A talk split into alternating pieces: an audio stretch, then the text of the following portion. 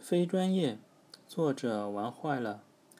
专业的事情还是需要交给专业的人来做，否则做出来的效果可能很难令人满意。比如说 P 图，现在这个时代，P 图软件到处都是，许多软件都自带 P 图功能，比如瘦脸、祛斑、美白等等。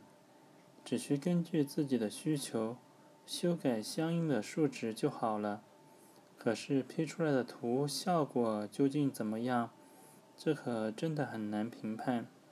有的人 P 出来的图一看就很假，比如美白过度、瘦脸过度等，让人一下子就明白了为什么照片会被叫做照片。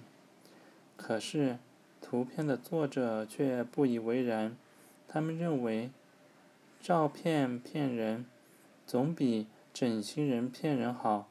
整形人可是明目张胆的以假示人。如果只是单纯的娱乐，P 图不专业也就罢了。可是如果需要的图片是有正经用途呢？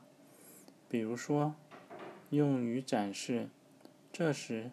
非专业的水平就有点难登大雅之堂了，毕竟实力上差距是现实存在的，要想立刻弥补上这种差距，实在是太难。